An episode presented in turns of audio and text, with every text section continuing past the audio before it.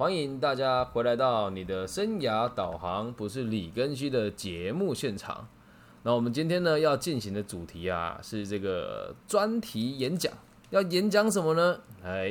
数位暴力到底是什么？其实这一集我们又把它拆成上下两集啦。原本我们要陈述的是到底什么叫做数位性别暴力。好，这个词听起来蛮好像是某个专家造出来的不过确实就像我们讲的是在台湾的某一群所谓的心理类型的专家在某个地方所提出的专有名词，那他们现在就会邀请很多老师来演讲这个专有名词该怎么去应用。在我们准备这个东西之前，要先让大家知道一件事情你今天不需要特别去 Google 或者去百度到底数位暴力是什么，照我们的方式来慢慢让你理解，还有会告诉大家怎么样来弭平或是避免这些事情。在我们讨论数位暴力之前呢，要先让大家知道在数位出现以前这个暴力本来就存在。那到底什么是暴力呢？我来念给大家听是指基于故意侵犯或伤害他人的心理，而且使用激烈且富有强制性力量的行为，包括有形的物理或无形的心理。哇，听起来很抽象简单的说，就让你的身体不舒服跟你的心理不舒服都叫做暴力。好，那我们就是最近在大陆很火的这个脱口秀里面有位选手叫徐志胜，对，他就在脱口秀里面提到说，你们准备好接受暴力丑学了吗？这个暴力就是指让人家感觉到不舒服，或者是让人家觉得非常的直接，而且重点是激烈且有强制性力量的行为，就叫做是暴力了。那这个我们会想，如果我们要无限放大它，任何让人不舒服的行为都可以说是暴力。所以我们再深入的区分一下暴力一般可以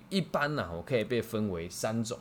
第一种叫直接暴力，第二种叫结构性暴力，第三种叫文化暴力。我在做这个功课的时候，觉得这个分类有点好笑，但我读完它之后发现蛮有根据的。先不要急，我们得一个一个来理解到底什么是暴力，才有办法深入来定义什么叫数位暴力好，那我们现在直接往下跟大家分享暴力直接暴力的部分指的就是直接造成肉体或心理的伤害行为，是中断或限制满足人类基本需求的这件事情。那什么叫基本需求呢？生存幸福认同感自由这种显而可见的暴力能够理解吗？简单的说，就是让你失去生存的权利、幸福的感受，还有这种被认同的感觉，还有这种自由的感受，都算是这种暴力所以如果你跟你的孩子说你长得好丑，我不喜欢你，这种不认同的行为也是一种暴力或者是我不允许你去什么地方，也是一种暴力但这个词千万不要拿来做这种无限的开展，因为这也是一种被害者的行为所出发的解释。但我如果今天讲的太多说这是被害者行为的话，人家会讲说我在检讨被害者。但请大家记住一件事情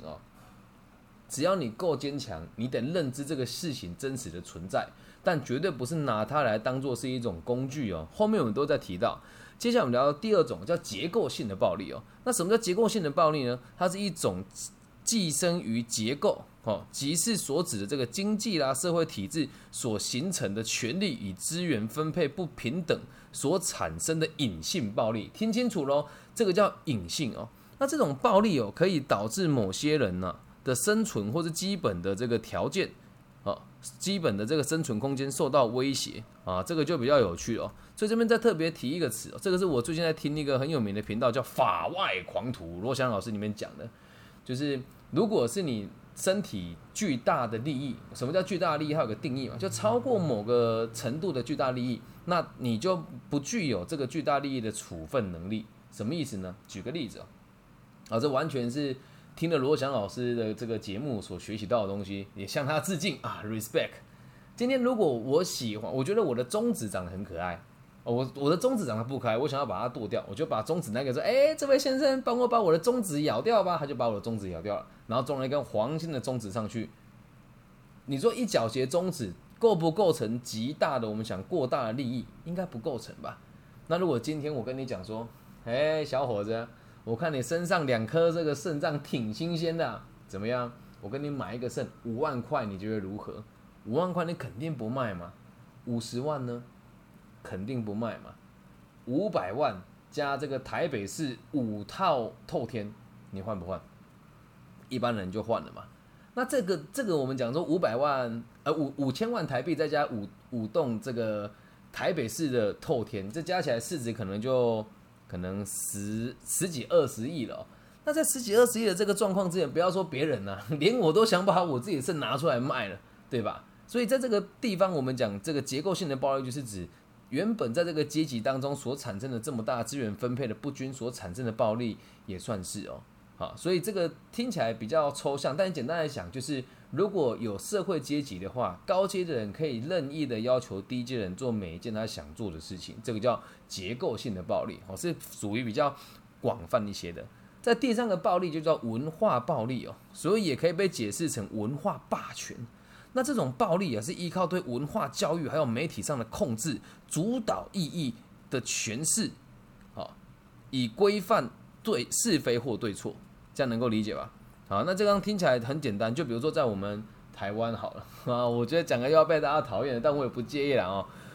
只要你在网络上说，我个人认为同志这件事情我不认同，或者是我觉得同志这件事情是可以选择的，我们马上就会被人家出征。又或者是我们说了某一些话是大众比较不喜欢听的，比如说在台湾的这个公务体制的人员本来就应该去领退休金，让这个原本供养他们的单位继续供养他，那这时候就有很多人会出征我，这个就叫做文化上的暴力。好，那除此之外哦，也因为某些存在文化体制中的元素，会将直接暴力和结构性暴力合法化，所以文化暴力也是指直接暴力和这个结构性暴力的源头。也就是说，我们的原本的暴力跟结构性的暴力才会产生文化暴力。好，那为什么要讲这么多类型的暴力呢？这是在网络时代出现以前，我们对于暴力这个词的解释。那你不要急啊，我们要接下来讲的就是什么叫做数位暴力了哦。那你会发现就是，老师，不大对，我们讲的数位暴力，你都还没讲到数位啊。好，我们先来讲这么一件事情哦。之所以我们讲数位，对我们来讲是重要的原因只有一个，那就是我们现在都活在网络的世界里面，所以回归到根本，它还是得跟人有相关。所以接下来我们再举几个例子，是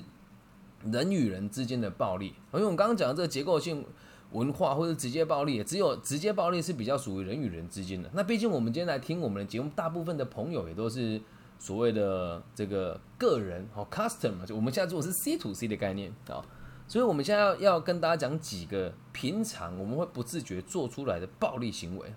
第一个最常见的就是情绪勒索，这个词我真的是看了就觉得哎呀，真的很气。你有任何的朋友跟你讲话讲到一半就马上翻脸、哭泣或者飙你3字经，这个都叫情绪勒索，就是这种暴力嘛。老子不喜欢，我就强迫你认同我，你要是不认同我，我就骂你或者哭给你看，这就叫情绪暴力、情绪勒索。再来第二种就是真实的勒索啦，直接拿着枪抵在你的脑门上，我要你配合我做什么事情。又或者是我手上握有某一些你的痛点，我要求你替我做哪些事。然后在第三种，我认为就是直接的我们所谓的用棍棒殴打去凌虐人家的暴力行为。在第四种叫精神凌虐。什么叫精神凌虐呢？举一个真实的案例哦，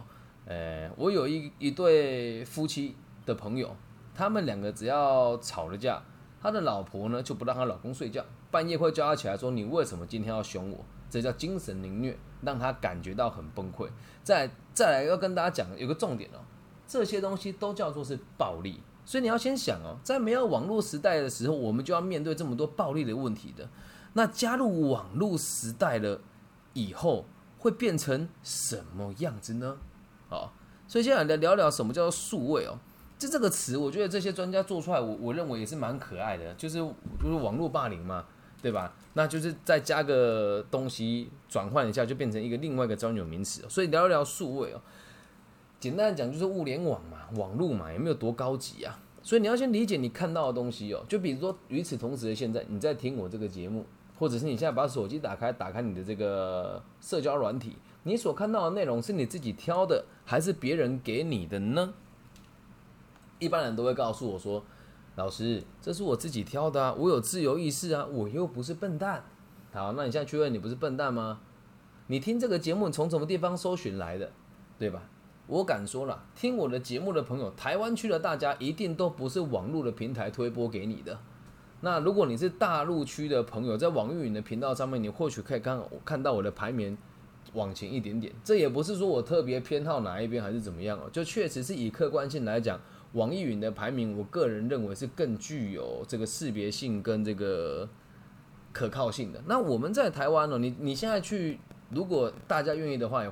欢迎大家在下面留言哦。你去看一看，你打生涯规划4个字，你找得到我李庚希吗？你找不到，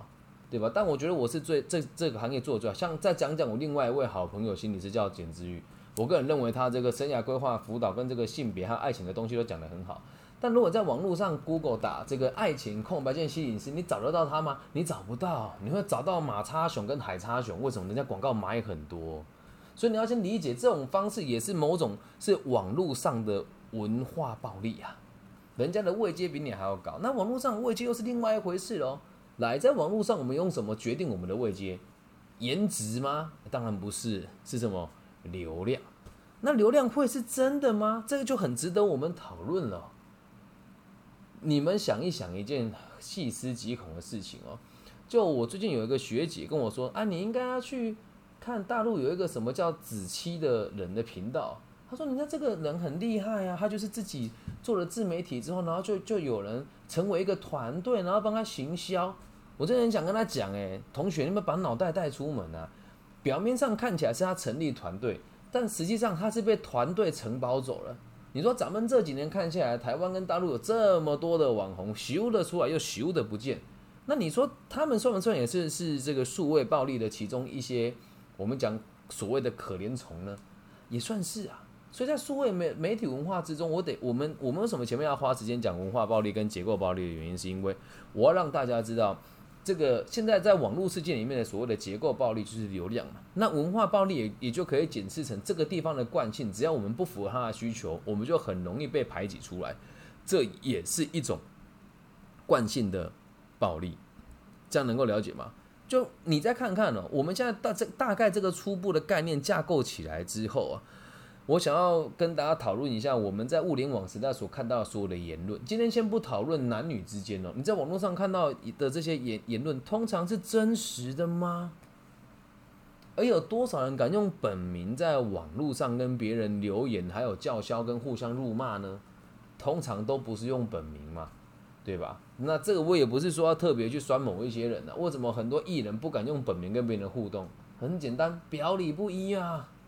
对吧？那就像我没有这个包袱，我就叫李庚希，到哪我都叫李庚希，为什么？我为我自己负责嘛。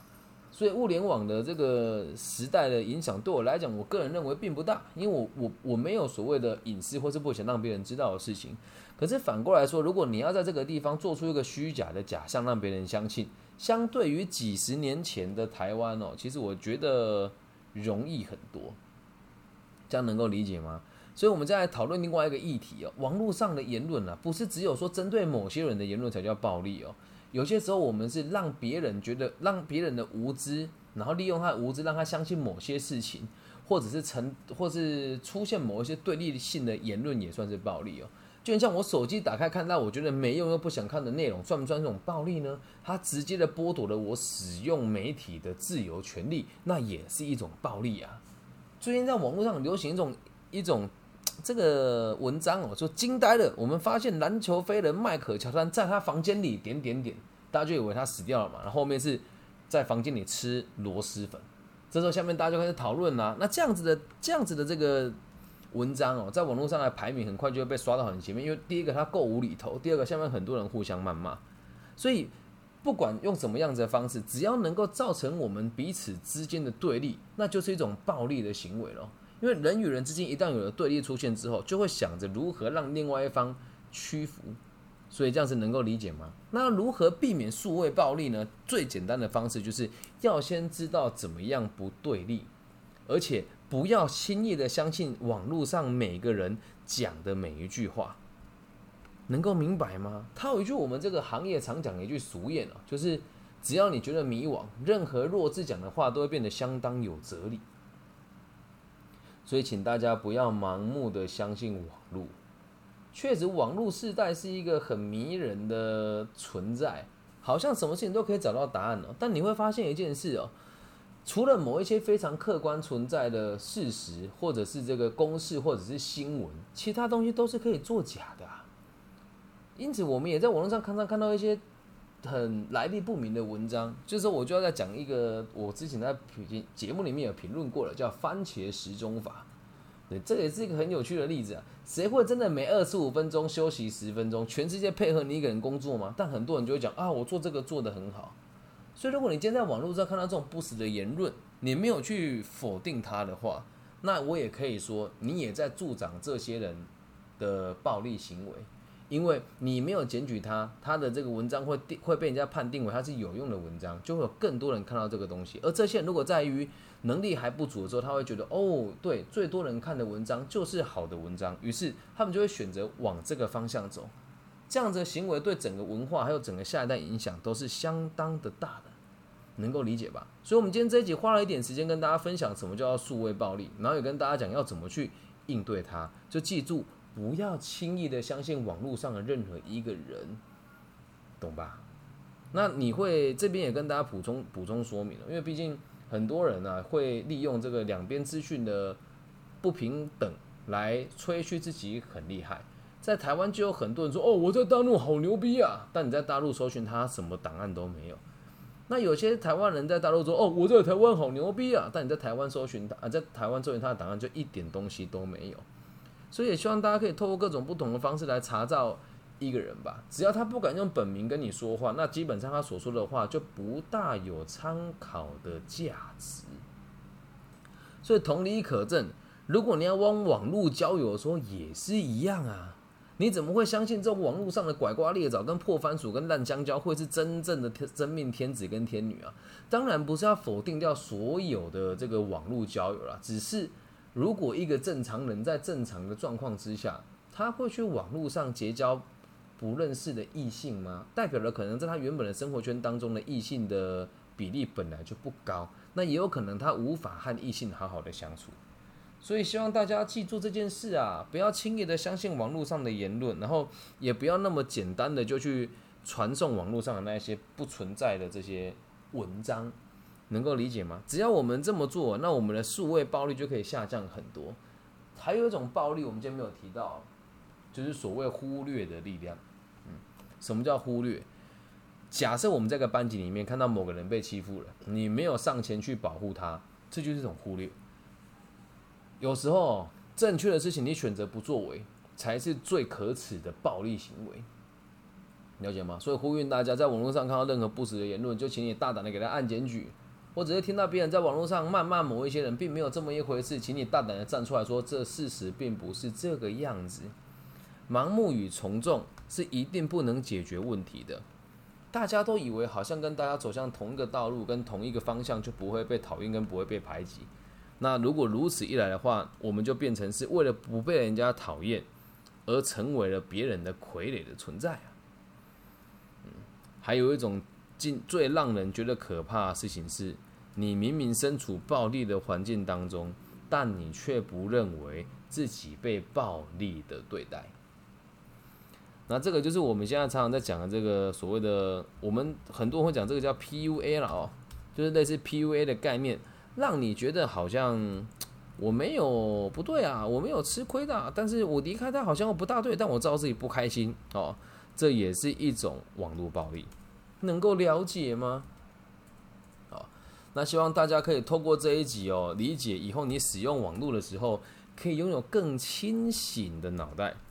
那接下来在下一集我们会跟大家提到什么叫做数位性别暴力，前面跟大家科普过了暴力的原始的定义。还有这个暴力在这个网络时代里面会产生哪一些衍生出来的方法，以及我们该如何去应对它。下一集要讲的就是数位的性别暴力啦。以上就是这一集全部的内容，希望大家喜欢。可能会有人想问，老师，那你的节目算是一种数位暴力吗？我个人觉得我蛮偏执的，所以如果你是不想让自己更好的人，或觉得我是很暴力的人，想要强迫每个人强迫每个人接受我的想法，但如果今天你是一个心里面想让自己求知求善跟选择善良的人，你就会觉得这个老师的坚持是对的，所以所有的事情都是一念之间，这样了解吗？大陆的朋友可以在王宇的频道上帮我分享、按赞加订阅，台湾的朋友也欢迎大家在各个不同的频道里面帮我留言加5星好评，我爱你们，希望我们的节目都可以让更多人过得更开心。那也希望每个人在听完节目之后帮你把 APP 关掉，可以试着做一件事情，去想一想在这个世界上的每个角落都有人在听这个频道，我们希望这个频道的每一个人都可以过得更开心，过得更快乐，也希望大家也可以给我一点小小的祝福跟加油，我爱你们，拜拜。